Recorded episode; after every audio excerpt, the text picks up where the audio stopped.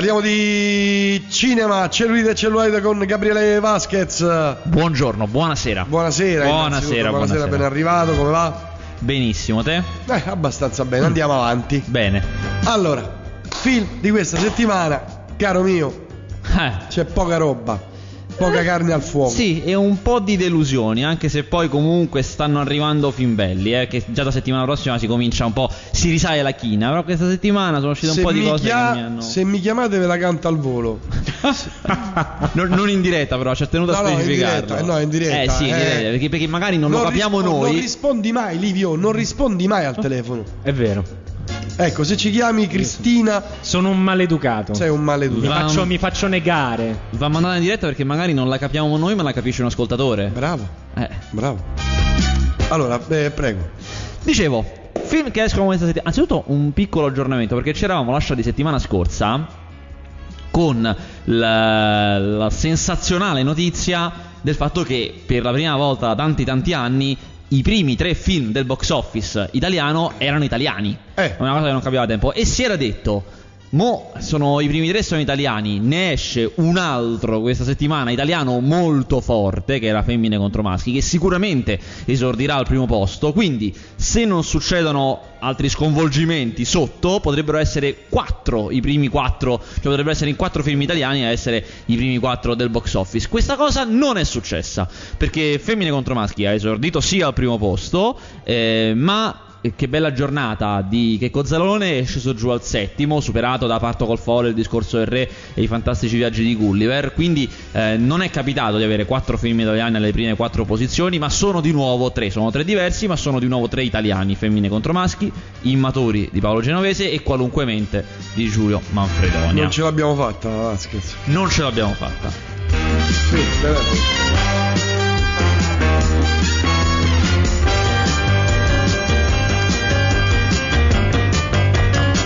Allora, prego, andiamo avanti. Dicevamo quindi, eh, dal record mancato, eh, questa settimana eh, credo che non ci saranno particolari sconvolgimenti, nel senso che non esce nulla di molto importante a livelli di incassi e purtroppo devo dire non esce nemmeno nulla di particolarmente importante eh, a livello di gradimento, insomma, nulla che sia stato veramente veramente forte. La prima grande delusione di questa settimana, eh, che, che so che però il, il mio parere contrario conterà poco perché sono quelle cose che le si va a vedere comunque, è Senna, il documentario su, come dice il nome, su Ayrton Senna, il primo documentario che viene fatto su Ayrton Senna per il circuito cinematografico. Eh, è un eh, film di un documentarista forte e noto, Asif Kapadia, cioè forte e noto nell'ambiente, chiaramente il nome può dire poco al- a molti, ma chi sta nell'ambiente lo conosce. Tuttavia, Senna è una profonda delusione. Siamo chiaramente di fronte a una di quei temi e di quelle storie, di quei racconti facili da fare, nel senso che siamo di fronte a un personaggio molto amato con una vita professionale da automobilista incredibile, piena, colma di aneddoti pazzeschi che sono hanno quella caratteristica stranissima di essere già drammaturgici, di essere già film, di, di contenere in sé già quegli elementi tipici del film, il contrasto, la dialettica, il grande rivale, eh, l'uomo che si fa artefice del proprio destino contro le avversità, l'uomo contro il sistema, è un po' quello che era successo nel caso dei film su Maradona, dei film documentari su Maradona, che sono già altamente queste vite altamente cinematografiche che poi non trovano un, uh, un corrispettivo. Senna è così, è un film eh, che ha la particolarità di essere tutto immagini di repertorio, non c'è nulla di girato oggi, quindi anche le interviste fatte ai familiari di Senna, alle persone che hanno lavorato con lui, quindi Ron Dennis, Frank Williams, sono tutte eh, solo in audio, le immagini sono tutte di repertorio. Ricostruisce dall'84 al 94, quindi diciamo il periodo caldo della vita professionale di Senna, con dei piccole deviazioni sulla vita privata, ma veramente poca roba. Il grosso sono le gare, l'ascesa, la grande rivalità con Alain Prost, ma lo fa con una parzialità talmente forte, talmente smaccata che quasi sfocia dall'altra parte. Cioè, Senna in questo. Ayrton Senna nel dipinto che viene fatto in Senna nel documentario è talmente un santo, talmente una persona straordinaria, fantastica, perfetta, che quasi si è portati ad odiarlo. Quasi, anzi, si è portati a prendere le parti dell'altro, del rivale per antonomasia che era Alain Prost, che si trovava di fronte a questo qui molto bravo, ma nel racconto che viene fatto nel documentario, eh, ma poi incredibilmente piagnone, incredibilmente vittimista, incredibilmente religioso, continuamente a parlare di apparizioni. Ripeto, è per quello che viene proposto nel documentario. Eh, sempre, insomma, al- sempre una persona altamente fastidiosa, benché l'intento sia il contrario, cioè di fare una geografia quanto più possibile forte. Eh, ci sono poi eh, episodi che chi eh, ha confidenza con l'automobilismo conosce benissimo, episodi clamorosi, tutti quei, quei finali di campionato mondiale, rubati, non rubati, riconquistati, le polemiche, le cose, eh, che sono raccontati bene ma non benissimo, nel senso che sembra un buon documentario televisivo, anzi forse una, come spesso si dice in questi casi, una buona puntata di sfide è meglio. Insomma, è eh, un po' una delusione. Unico particolare bello, devo dire, che, per il quale forse il grande appassionato di Senna può voler andare a vedere il documentario, è che si vedono cose che almeno io che abbastanza mi sono interessato della materia non avevo mai visto, cioè i briefing pre-gara, cioè quando prima di una gara di Formula 1, una qualsiasi gara di Formula 1, si fa sempre il briefing, i piloti tutti quanti tutti insieme in una stanza, seduti sulle sedie, il direttore del tracciato, cioè a Imola, direttore di Imola, il grande capo della Formula 1 e si discutono quelle cose del tipo eh sì, ma quella chicane la via d'uscita è un po' piccola, però quei copertoni bisognerebbe metterli più in là perché io mi sono accorto che qui ci facciamo male. Più o meno si prendono queste decisioni, aggiustamenti da tracciato. Eh, nel documentario ci sono questi momenti perché sono stati, in alcuni casi nella vita di Senna, molto forti perché lui ha subito delle fortissime ingiustizie. Per cui poi si creavano dei contrasti interessanti e rivelano non solo un po' la personalità di Senna fuori dal, da quando sapeva di essere ripreso, ma soprattutto questi della Formula 1 che sono come poi a posteriori è facile immaginare dei ragazzini innanzitutto perché molti sono tra i 20 e i 30 Eh, giovanissimi, esatto. certo, certo. pieni di soldi Ci vuole un bel po' di coscienza esatto sono dei ragazzini che non sono eh, diciamo non hanno il, non sono il fenotipo umano del primo della classe anzi sono pieni di soldi. Eh sì. è un gruppo di soli uomini quindi danno il peggio di sé. Insomma sembra di stare all'asilo in certi momenti sono veramente un gruppo per quello che si vede in questi briefing di cretini finalmente un gruppo di cretini che poi a 320 rischiano la vita pieni di soldi è una cosa veramente veramente particolare ma insomma per il resto il, il film non è così indimenticabile. Allora, tra i tanti messaggi, eh, una recensione sul film Maschi contro femmine e l'altro, se ben ricordate, li avete consigliati? Allora, eh, io Telegrafico, eh, Sì, perché siamo telegrafico, proprio- telegrafico. Io non li ho consigliati, non consigliai l'altro e non consiglio questo. Tuttavia, se siete comunque in linea di massima amanti di questo film, posso dire che secondo me questo che è uscito adesso, femmine contro maschi, è comunque meglio di maschi contro femmine. È vero ciò che dite sui soggetti, ma molto dipende anche da come vengono sviluppati. Dark Knight, pur essendo il nono film su Batman, era eccellente e concordo. Ma concordo anche sull'affermazione teorica. Io poi non sono contro questa era di remake, reboot, di cose. Perché l'importante poi è quello che fai, non la, la storia, la trama. Secondo me ha un. No, no, la mia perplessità era un'altra. Non che sia contrario alle sceneggiature dei, di fumetti, libri, eccetera. È che mi chiedevo perché non viene scritta una sceneggiatura pari al, che ne so, un fumetto. Ma guarda, o il- pari al un il gran motivo, bel libro. Il, il motivo, come spesso capita in questi casi, è macroeconomico, cioè c'è stato uno spostamento economico di fondi verso la televisione che ha fatto sì che in questi anni i grandi autori, i grandi scrittori abbiano cominciato a fare serie TV e l'abbiamo visto, sono uscite delle serie TV negli ultimi 15 Straordinarie. anni con grandi attori film. anche adesso, c'è Che questa adesso nuova tendenza, migrano, sì, chiaramente. migrano verso Eh, per cui gli autori quelli sono, non è che possono moltiplicarsi. Se quelli molto molto bravi vanno a finire in televisione, al cinema rimangono quelli un po' meno bravi, meno magari creativi, più mestieranti, più di mestiere. E infatti, Ma io non l'altra- credo che la, che ne so, la 20th Century Fox non abbia dei grandissimi No, ma la sceneggiatori. 20th Century Fox fa anche le serie. Quindi magari semplicemente li, li, li deglia perché vede che è un mercato buono che rende tanto. Sai, una serie buona dura 3 anni, 6 anni, 7 anni, insomma, è un business molto molto forte. Lost, sette e soprattutto, soprattutto vede che al cinema può risparmiare effettivamente. Cioè, posso poi al cinema risparmiare in quello. E i film migliori di questi ultimi anni non avevano dei grandi. In linea di massima, poi non è mai vero in to- nella totalità, però in linea di massima non avevano dei grandi scrittori, avevano dei grandi autori, cioè dei registi che poi fanno tutto. Allora, qui hanno indovinato, hanno colto tutti. E io, quindi, tranne ho- ok, te. ho capito. Ci sono arrivato anch'io. Tra l'altro mi era stato già detto anche oggi la stessa cosa, ma io vedi, sono proprio Esatto. un... Un- sono, sceso, sono sceso col- con la piena dalla, mon- dalla montagna del sapone. Allora, oh, qui arriva un messaggio per Vasquez. Sento parlare sempre di box office per dare opinioni, ma tu, esperto del settore, lo sai quanto è attendibile il valore del box office? Poco. Dai retta. Dai retta. Allora, poco, secondo me esagerato, non è un'attendibilità totale perché il box office non copre tutte le sale. Cioè i dati che abbiamo non sono della totalità delle sale in cui un film va. Eh, però è una stima che si avvicina al 90%, per cui comunque è in linea di massima affidabile. non al 100%, Non però al 100%, diciamo che Però insomma, eh, quando c'è un grande divario, se il primo film rispetto al secondo film sono divisi da 3 milioni, beh insomma, anche se quel 10% fosse in controtendenza non cambierebbe la cosa. Poi non so se, se lui dice proprio il dato tecnico o se fa poco... il dato artistico. Eh, dici. esatto. Ah no, quello è un altro paio di No, maniche. esatto, quello è un altro paio di maniche e in un certo senso mi trovi d'accordo, cioè il box office è molto importante, importantissimo, ma non è l'unico elemento. A tra poco. Allora, prego Vasquez, Allora, eh, ti chiedono, que- ti fanno una esatto. richiesta, Vallanzasca, Gulliver o il Truffacuori? Questo è proprio la radio di servizio, proprio. Cosa mi vado a vedere questa sera? Allora, è una domanda difficilissima perché dipende molto da chi, chi siete voi due. Sono Paolo e Chiara che chiedono. Da chi siete Come voi sono? due? Sono chi Paolo e siete- Chiara. Che gusti avete? Eh, sono Paolo e Chiara, non li conosci? Scusa. Che sono amico di Paolo, ma Chiara poi non me l'ha mai presentata. Eh vabbè, lascia perdere. Paolo è un bravo ragazzo e quindi secondo me io gli consiglio Gulliver. Ok, a me sono tre film che in linea di massima ho trovato carini tutti e tre, bene o male li consiglio tutti e tre. Ti posso dire che Gulliver è proprio spensierato se veramente voglio andare a vedere una cosa senza pensieri. Per mi faccio- bambini.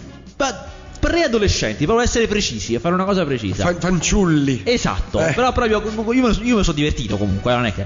Il Truffacuori è sempre un film dall'almeno divertente, ma è proprio San Valentino. Siamo alle porte, c'è San Valentino, è un film d'amore, c'è il cuore nel, nel poster, proprio insomma, è, un film che, che può unire le coppie. E, e Valanzasca invece ha, ha un pochino più la spinta sull'azione, diciamo quello un pochino più maschile. Ma ripeto, tutti e tre secondo me in linea massima consigliabili. Ma veniamo ad altri film in uscita, prego.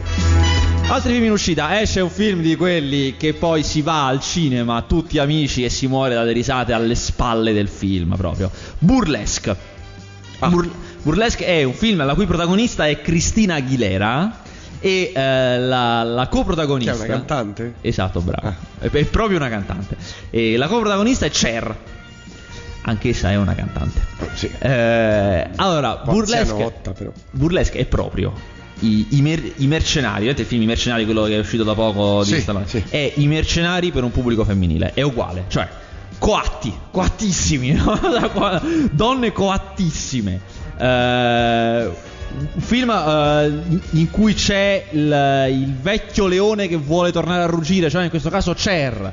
Eh, è un film eh, che segna il ritorno di un genere molto molto molto classico che si rivolge a un pubblico molto ristretto. Insomma è proprio un film di eh, ballerini e ballerine. La ragazza di- racconta la storia della ragazza di provincia che arriva nella grande città e vuole emergere col suo talento questo incredibile talento che verrà fuori eh, a sorpresa proprio quando il locale in cui lavora come cameriera sta per fallire ma lei lo, lo ritirerà su e insieme conquisterà anche l'uomo della situazione. E il mondo, eccetera. Avete notato un tono abbastanza ironico perché secondo me poi è un film che veramente ha pochissimi, pochissimi valori, eh, a parte la banalità della storia, non è neanche un buon film di canzoni e di ballo, non, non è eh, un gran film da quel punto di vista, dal punto di vista della messa in scena, è proprio Vabbè, un veicolo. sì, è un veicolo per Cristina Aguilera proprio. Che ha Vabbè. sbagliato pure l'inno nazionale al È Super vero, Bowl. al Super Bowl, giustissimo. Senti, invece parlami di Sanctum 3D che vorrei andare a vedere. Sanctum 3D. Allora, Sanctum 3D è un Posso film. andare a vederlo? Ti, ti dico. Silent 3D è un film che a due anni da oggi Eh. danno su Italia 1 in seconda serata il 3 agosto. Sono i classici film da estate Italia 1 in cui la gente affoga. Film di affogamenti. Ho capito, non vado a vederli. allora, eh, trama del film in due parole. Eh, un gruppo di persone esplora delle grotte sottomarine, sott'acqua ci sono le grotte, Eh. luoghi in cui l'uomo non è mai andato e loro le esplorano perché sono speleologi. Eh, chiaramente qualcosa andrà clamorosamente Eh, qualcosa non va, storto, eh. gli si tappa l'uscita proprio e dovranno cercare disperatamente un'altra via per uscire. Eh. E senza che vi faccia troppi, troppe anticipazioni, però diciamo che iniziano in 10, non finiscono in 10. Il nero muore per primo. Il maggiordomo l'assassino. Eh, cosa è storia produttiva di questo film invece? Questo film è un film fatto da Steve Hunting che non è un regista noto per niente, non è neanche un regista particolarmente abile, ma è un diciamo manovrato dall'alto da James Cameron, il quale grande appassionato di abissi, già ha fatto di Abyss, cos'è? Bellissimo. Bellissimo. Il documentario sul Titanic Il documentario sul Titanic, poi lui- infatti gli ha praticamente dato tutte le attrezzature, cioè il reparto tecnico l'ha è? fornito Cameron di tasca sua, compresa la telecamera di Avatar, infatti il film è in 3D. Ah, perché è una telecamera particolare? Esatto, che lui Cameron stesso aveva messo a punto in anni e anni e anni. Sì, oltre, oltre dieci anni di studio Esatto. c'è stato dietro Cameron per creare quel 3D. E per cui dal punto di vista del 3D, perfetto, che gli vuoi dire? Veramente si alzano le mani, molto molto bello, ben usato, non invasivo, non quel 3D che ti arrivano gli oggetti in faccia, ma un 3D di profondità che mira molto a mettere l'acqua tra te e il personaggio. È una, cosa, è una cosa, devo dire, assolutamente apprezzabile e bello. Ripeto, il film non ha questa grande trama, insomma, è una cosa che potete... Mi- quando finisce una scena... Visivamente parlando, come impattante, Oh, allora, come esatto, esatto. emozionante. Ha, ha un paio di momenti... Non parlare sempre della trama, delle cose, perché Che non gregge- interessa a nessuno. Il gregge di cure ne hanno fatto uno, capisci? Anche i nani hanno cominciato da piccoli, ne hanno Uno fatto uno. Eh, figlio mio. Eh, allora, no, il lato. Io ci sarei arrivato, tu non mi fai arrivare, che c'è Eh. un climax nei miei discorsi, capito? Io al momento dell'apice sarei arrivato a dire che. È cascata per la palla. Il lato buono del film, che in linea di massima non mi è piaciuto, però il lato buono è questa fascinazione per la scoperta, che è una cosa tipicamente di James Cameron. Oh. Cioè, questo, già dalla trama si capisce, ma è molto enfatizzato con la regia, vedere luoghi stupefacenti, scoprire questi uomini che vanno dove nessuno è mai andato e a un certo punto si ritrovano in questi abissi straordinari, bellissimi, eh, e scoprono anche dei altri luoghi che non sono gli abissi, ma comunque ugualmente stupefacenti. Questa cosa c'è un po' nel film, ogni tanto esce fuori. È il lato migliore, ma secondo me in fondo non giustifica la spesa, ecco. Non vale il prezzo del biglietto? Alla fine, no, è un film di avventura di serie B, nel senso peggiore però del termine serie B, no? Nel senso che lo eleva, ma veramente senza particolari virtù. Sai, poi ha un po' quell'espediente che hanno questi film eh, facili e veloci, eh, per il quale ogni cosa che succede nella trama, magari che ne so, si è tappata l'uscita, diventa un espediente drammaturgico del tipo si è tappata l'uscita, papà non mi hai mai amato. Queste cose così che non Ah. c'entrano niente. Si è, rotta la, si è rotta la corda, sono incinta. Vabbè, se a te non è piaciuto, lo vado a vedere. Rimarrai punito da questo tuo atteggiamento. No, no, no, no, mi fido, mi fido, non ci vado. Vabbè, insomma, film invece che usciranno. Allora, eh, altro film che esce questa settimana di cui tra l'altro chiedevano, il Truffacuori. Il Truffacuori è il film di San Valentino, ogni San Valentino esce il film di San Valentino. Il quest'anno è il Truffacuori. Eh, una precisazione, il film di San Valentino si riconosce sempre perché ha il cuore nella locandina, questo è un, tratto distintivo. È un film francese, è una commedia francese con Romain Diori che è un attore straordinario che solitamente non fa commedie, però in questo caso è prestato alla commedia. C'è eh, Vanessa Paradini che è un altro nome inconsueto eh? e racconta la storia molto accattivante di eh, questo gruppo di tre persone capeggiate da Romain Diori che rompono le coppie cioè tu li eh, prendi i loro servigi li paghi per separare magari oh, la tua amica che sta con un deficiente ed è infelice perché sta con uno tutti quanti conosciamo qualcuno intrappolato in una storia d'amore con persone che non sopportiamo e che riteniamo totalmente non a livello in questo film loro fanno questo separano le coppie che non devono stare insieme e, e poi chiaramente ci sarà invece il momento in cui lui rimane coinvolto sentimentalmente e tutto va come deve andare. Eh, è un film carino, io devo dire a me le commedie francesi solitamente non mi fanno particolarmente ridere, però questo qui è abbastanza carino, quindi se siete i tipi da, da film di San Valentino può andare bene, non è una porcata. Va bene, detto questo, Detto questo, eh, Par- par- par- parliamo dei film che usciranno la prossima settimana, nei prossimi giorni, perché tanto di roba qui non c'è Gianni e le donne. Ah, Gianni le Donne è un film molto atteso, eh, in realtà. In realtà è Ah. un film molto atteso, sì, perché eh, è il nuovo film di Gianni Di Gregorio. Gianni Di Gregorio aveva fatto due anni fa Pranzo di Ferragosto. Era un film italiano che era passato prima a Venezia e poi ha ottenuto un successo incredibile al, al box office. Incredibile perché privo di, di grandi attori, privo di una grande promozione, è proprio piaciuto tantissimo. Eh, ed ha una storia stranissima. Quel film là, è Pranzo di Ferragosto, lo dico in due parole proprio. Eh, Gianni Di Gregorio è uno storico collaboratore di Matteo Carrone. Ha fatto con lui tutti i film, anche Gomorra, eh, come assistente di seconda unità, scrittore. E poi ha deciso di fare questa commedia, questo film da ridere che era Pranzo di Ferragosto, in cui c'era lui stesso come attore e che è stato girato proprio con il metodo Garrone. Garrone ha un metodo tutto particolare di girare, senza che stiamo qui a dissertare, però ha un metodo tutto suo, molto riconoscibile e da quel metodo esce fuori un- que- i suoi film, quel tipo di film. Gianni Di Gregorio al suo primo film ha applicato quel tipo di metodo, anche perché Garrone produceva, ci metteva i soldi, ed è venuto un film stranissimo, girato con quel tono da film drammatico ma molto divertente, insomma era veramente un film che era piaciuto anche a me. Questo qui Gianni e le donne non è così, ve lo dico subito.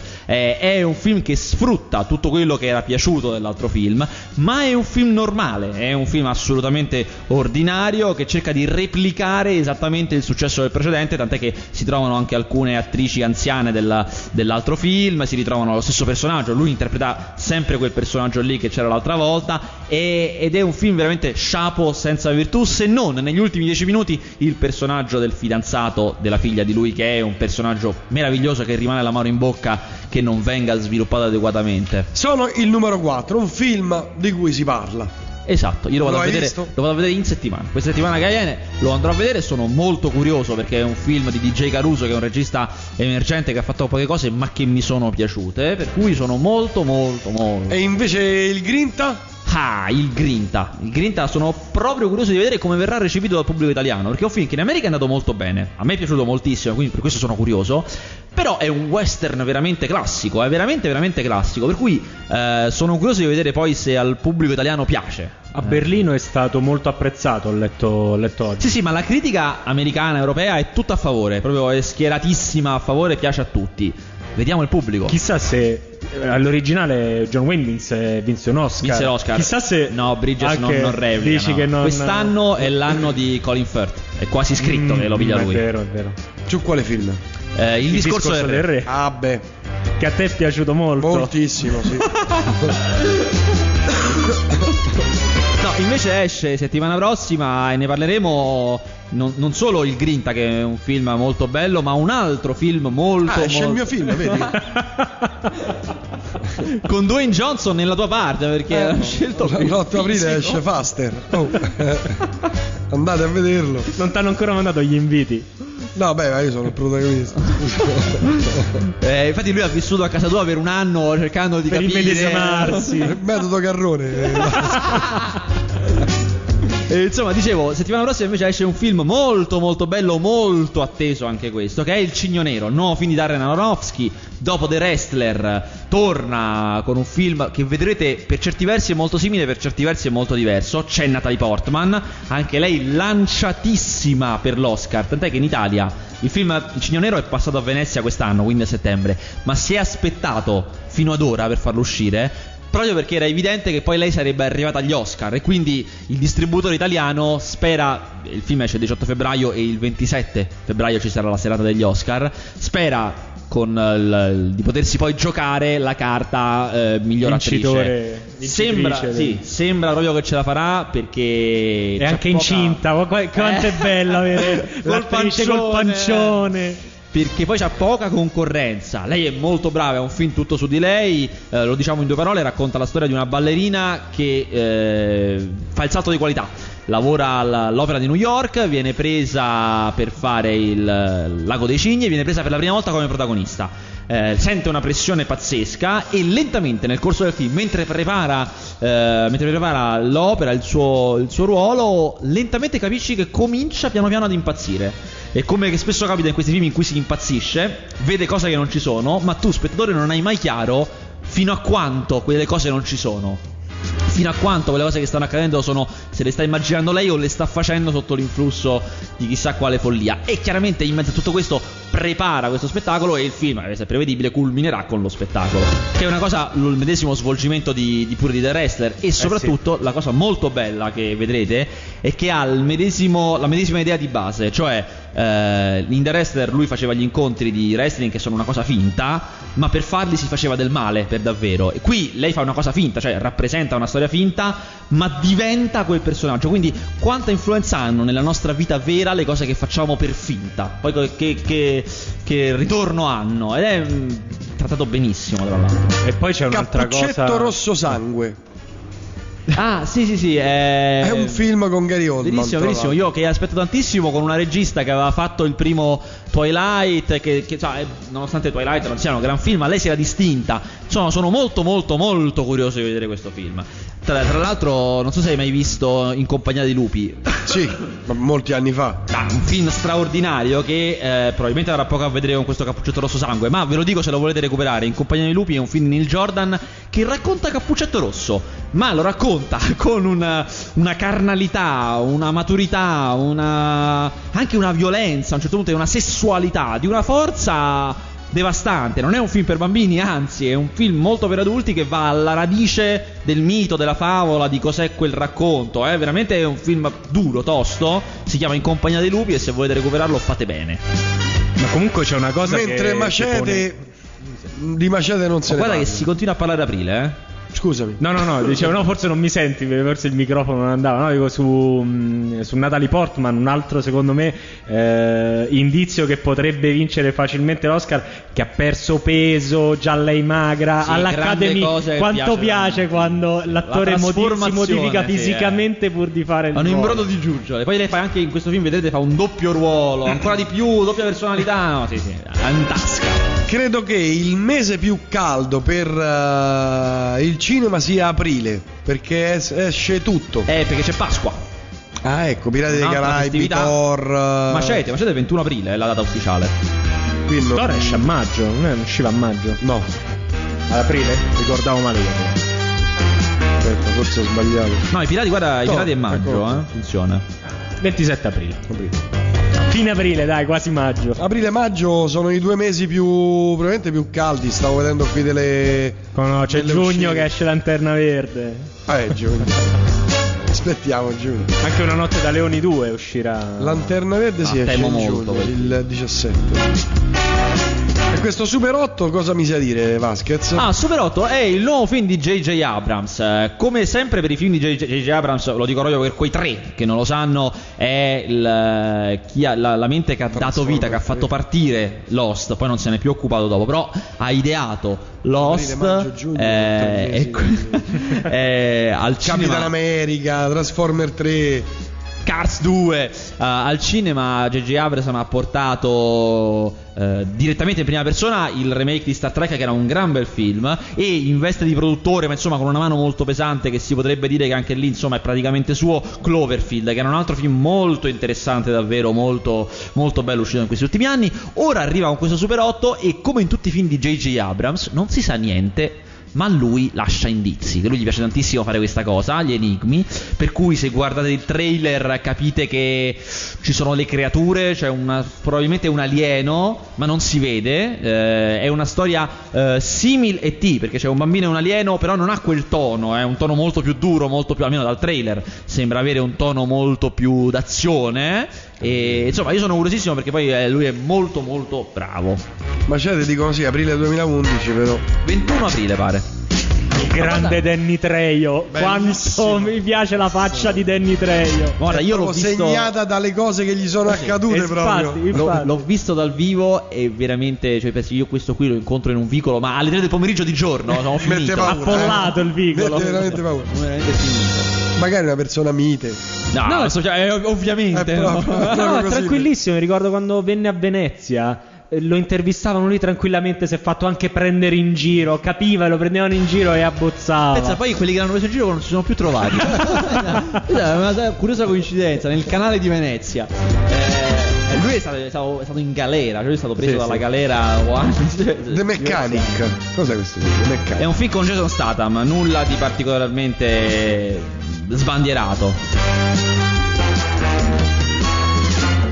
Quando esce l'Hobbit è la domanda che ricorre in assoluto di più Eh, manco, certezza, manco hanno eh. iniziato a girarlo. in, queste, hai voglia, hai voglia. in queste frequenze e in questi orari. È, l- è l'ora dello Hobbit. Io eh. ancora non ho visto un 3D, mi devo vergognare? O un No. po' sì. Ma sì, un po' sì. Ma no. Amore e altri rimedi. Eh, lo vedo lunedì, amore, altri rimedi. Ancora non. Con la bellissima Anne Hathaway. Bellissima. Sì, sì, sì. Quanta- Bellissimo. Sono- e sarà la prossima Catwoman. E sarà la prossima presentatrice degli Oscar. non Ah, dite beh. nulla dell'aumento dei prezzi del cinema di, Giustissimo, bravi. di Bravissimo. un, un euro. Un euro. Non Allora, è una mazzata per il una- cinema già scarso. Esatto, è una cosa molto stupida, no? Eh, non, non c'è altra parola per dirlo, perché non tanto per il concetto dell'aumento, perché diciamo anche un'altra cosa in senso contrario, il cinema è una delle cose che è aumentata meno da quando c'è l'euro, assolutamente, non è raddoppiato come tutto il resto, per cui si poteva anche ipotizzare che comunque sul lungo andare un po' dovesse crescere il prezzo del biglietto, perché purtroppo sono cose che capitano. Ma la motivazione per cui è stato fatto questo aumento di un euro è veramente vergognosa. Eh, ve lo dico, cerco di dirvelo veramente in due parole. C'è stato negli ultimi anni un ottimo provvedimento riguardo la produzione di film, cioè il governo ha, ha applicato quello che viene chiamato tax credit e tax shelter. Sono due eh, agevolazioni fiscali che fanno in modo che chi produce soldi possa prendere in prestito il denaro per produrre e restituirlo molto tardi. Questo crea un meccanismo e ha, e ha uno sconto fiscale e quindi ha un abbattimento fiscale da, questo- da- da questi soldi. Questo crea un meccanismo virtuoso, aiuta il- la produzione senza poi gravare sullo Stato perché lo Stato rientrerà comunque di questi soldi. Eh, ora questo, questo sistema che tanto bene aveva fatto è stato sospeso è stato poi alla fine riapplicato ma in forma ridotta, cioè i soldi devi ridarli dopo tre mesi, che è troppo poco, inutile. Eh, inutile in tempo, che me certo. li presti se me, se me li devi dare dopo tre mesi. E non solo, questo aumento di un euro che durerà due anni, cioè un aumento di un euro che finisce. Nel 2013 tornano normali i prezzi. Questo è quello che prevede la legge. Vabbè, Sì, quindi però così. intanto Eh, con l'inflazione... Esatto, no, resteranno così, L'idea vabbè. è, è per compensare questo. Cioè, noi prestiamo i soldi alle case di produzione e questa cosa deve gravare sullo Stato, rientra applicando una tassa. E non è un aumento dei biglietti, è una tassa. Applicando una tassa sul biglietto. Una cosa assolutamente folle. Totalmente Vabbè, come folle. tutte le cose che fanno qui in Italia. È proprio, Che- un, è proprio un gabello questo. No, che poi va a gravare molto sui film piccoli per una dinamica tipicamente Certo. cinematografica. Eh, perché certo, non certo. tutti i cinema applicano lo stesso prezzo. Cioè, non- il prezzo non è fisso in Italia. Cinema molto grandi possono anche farti pagare 13 euro se vogliono. E cinema molto piccoli ti fanno pagare 5 euro. Un aumento di un euro su 5 non è un aumento di un euro su 13. Eh, certo, è un aumento Quindi spaventoso. Il pubblico del 13, quello che è abituato a pagare 13 che gli va bene, non sarà troppo colpito in fondo. Chi è abituato a pagare 5? Sì. Per cui si crea una 5 disparità a 6 ingiusta. Eh sì. È tanto, da È un 13 a quinto. 14 è pochissimo. Ma anche perché chi va a vederlo a 5 probabilmente ne va a vedere di più nell'arco di un mese, magari va al cinema una volta a Certo. settimana, quindi nel totale andrà a dare molto di più rispetto Solo a poi chi... per chiudere il cerchio, solitamente, adesso è generalizzazione, il- i film da 5 euro, i cinema da 5 euro fanno film italiani. Quindi per chiudere il cerchio si va a danneggiare il cinema italiano. Assurdo. Mi pare che le idee di questi governi siano un tantinello confuse sull'arte, sulla creatività, eh, sulla- sul tutto il resto delle cose, sulla musica e quant'altro, ma anche su tutto il resto, mi pare di capire in questi Sì, ultimi veramente. anni. No, ma guarda, la Hanno cosa che, idee un po' confuse. che lascia allibiti è che i provvedimenti di tax e tax shelter erano molto buoni, erano andati molto bene. Cioè, era stata fatta una cosa buona. Questa è la cosa che ti fa impazzire. Mm. Cioè, ah, guarda, veramente. Vabbè, altre cose, Vasquez. Allora, questa settimana esce ancora, credo, un altro film di cui non avevamo parlato. Eh, no, ho sbagliato. No, no, ho sbagliato, mi sono clamorosamente sbagliato. Televisione. Ah, non dirmi che hai la televisione. Io vengo presto qua, vengo presto e ho il tempo di fare tutto così. Ho avuto questa idea, ho detto, ma perché non vado un po' prima? Eh, è vero, puoi fare tutto. Hai visto? In realtà poi questo c'è solo un film che veramente vi consiglio eh, questa settimana che veramente ritengo imperdibile, eh, anzi preciso per chi, per chi non fosse un abitué di questo spazio. Eh, ci sono molti film che vanno in televisione, io non è che li metto a consigliarli tutti perché è inutile che vi consiglio, so, 8 e mezzo, La Dolce Vita, lo sapete già da voi. Beh, vi no, consiglio... consigliali. Cioè, Ma- perlomeno dai gli orari e le date. Ma non lo so, io preferisco concentrarmi su quella cosa e dice, ah, non sapevo che questa cosa valeva la pena. Eh beh, la, la chicca.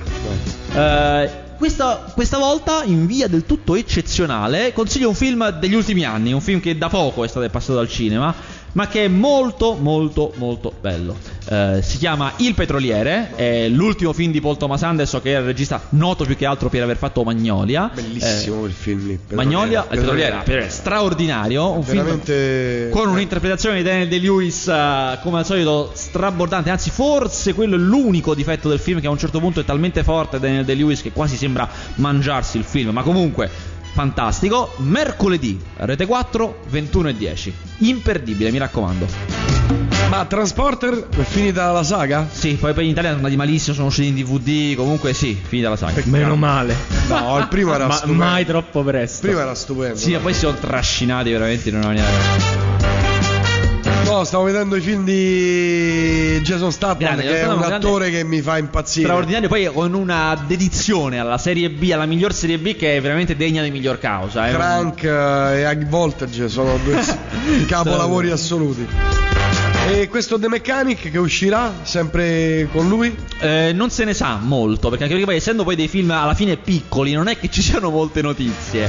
Per cui finché non comincia a uscire da qualche parte cominciano ad arrivare le prime recensioni, ancora non, non se ne sa molto. Lui è veramente l'ultimo grande duro. Eh, Non, non è nessuno come lui interpreta quell'idea di cinema eh, dove i personaggi sono funzionali all'azione e non viceversa, dove è tutto focalizzato al fare davanti alla macchina da presa. Pensa, nel 2011 farà eh, quattro film, The Mechanic, Gnomeo e Eh, sì, quello- Juliet. Però questo è da doppiatore, eh, Pino Mio e Juliet. Ah, da doppiatore? Sì, è un cartone animato. Blitz e The Killer Elite. Ah, gran lavoratore. Va bene, grazie a tutti, ce ne andiamo senza un vero perché. Ricordatevi sempre che una pietra che rotola non accoglie supero. Ci sentiamo lunedì. Per chi verrà a trovarci invece domenica pomeriggio dalle ore 16, alta fedeltà per i cena in musica. Al... Vengo pure io? Mi è arrivata voce che Mi è stato detto che verrai portato lì. su un cellulare verrò portato. Ma guarda che è una decisione che ho preso io, eh. Ho detto, ah no, domenica si va, eh. Detto, eh, Non mi sembra. Oh no, no, perché Questa io mattina mi è stato detto che. agisco dall'alto e magari non sembra, ma sono mi in posto. Mi è stato eh. detto che proprio verrai portato lì. Sì, sì, sì, lo porto, mi è stato detto. Sper- Speriamo che non mi lascia fuori col guinzaglio che fa freddo. Dai, ti porto fuori qualche cosa. Vieni anche tu, vero? Ma penso proprio di sì. Sarà una bella serata. Tra l'altro, durante la pericena e anche dopo ci sarà musica dal vivo nella sala centrale, diciamo la sala al, piano, al primo piano. E, e oltre ai due set acustici, piccoli set acustici che ci saranno, ci sarà una terza sorpresa acustica dal vivo. Che fanno E gli acustici? Suonano Eh, sì, ma cosa? musica. Ma loro cover, eh, genere? Ah, Di tutto. Di tutto. oh. C'è un pianoforte, quindi ti ho Ah. detto tutto. Fai come JJ Abrams, ci lasci gli indizi Non in giro. posso non dirvi dici. chi verrà perché Ma eh, ti metterai a un certo punto tu al pianoforte a fare champagne per brindare un incontro? tutto da solo lì. La luce di traverso. frac. No, no, ci sarà chi suonerà il pianoforte anche molto bene. Ci vediamo domenica o altrimenti per chi non verrà eh, lunedì.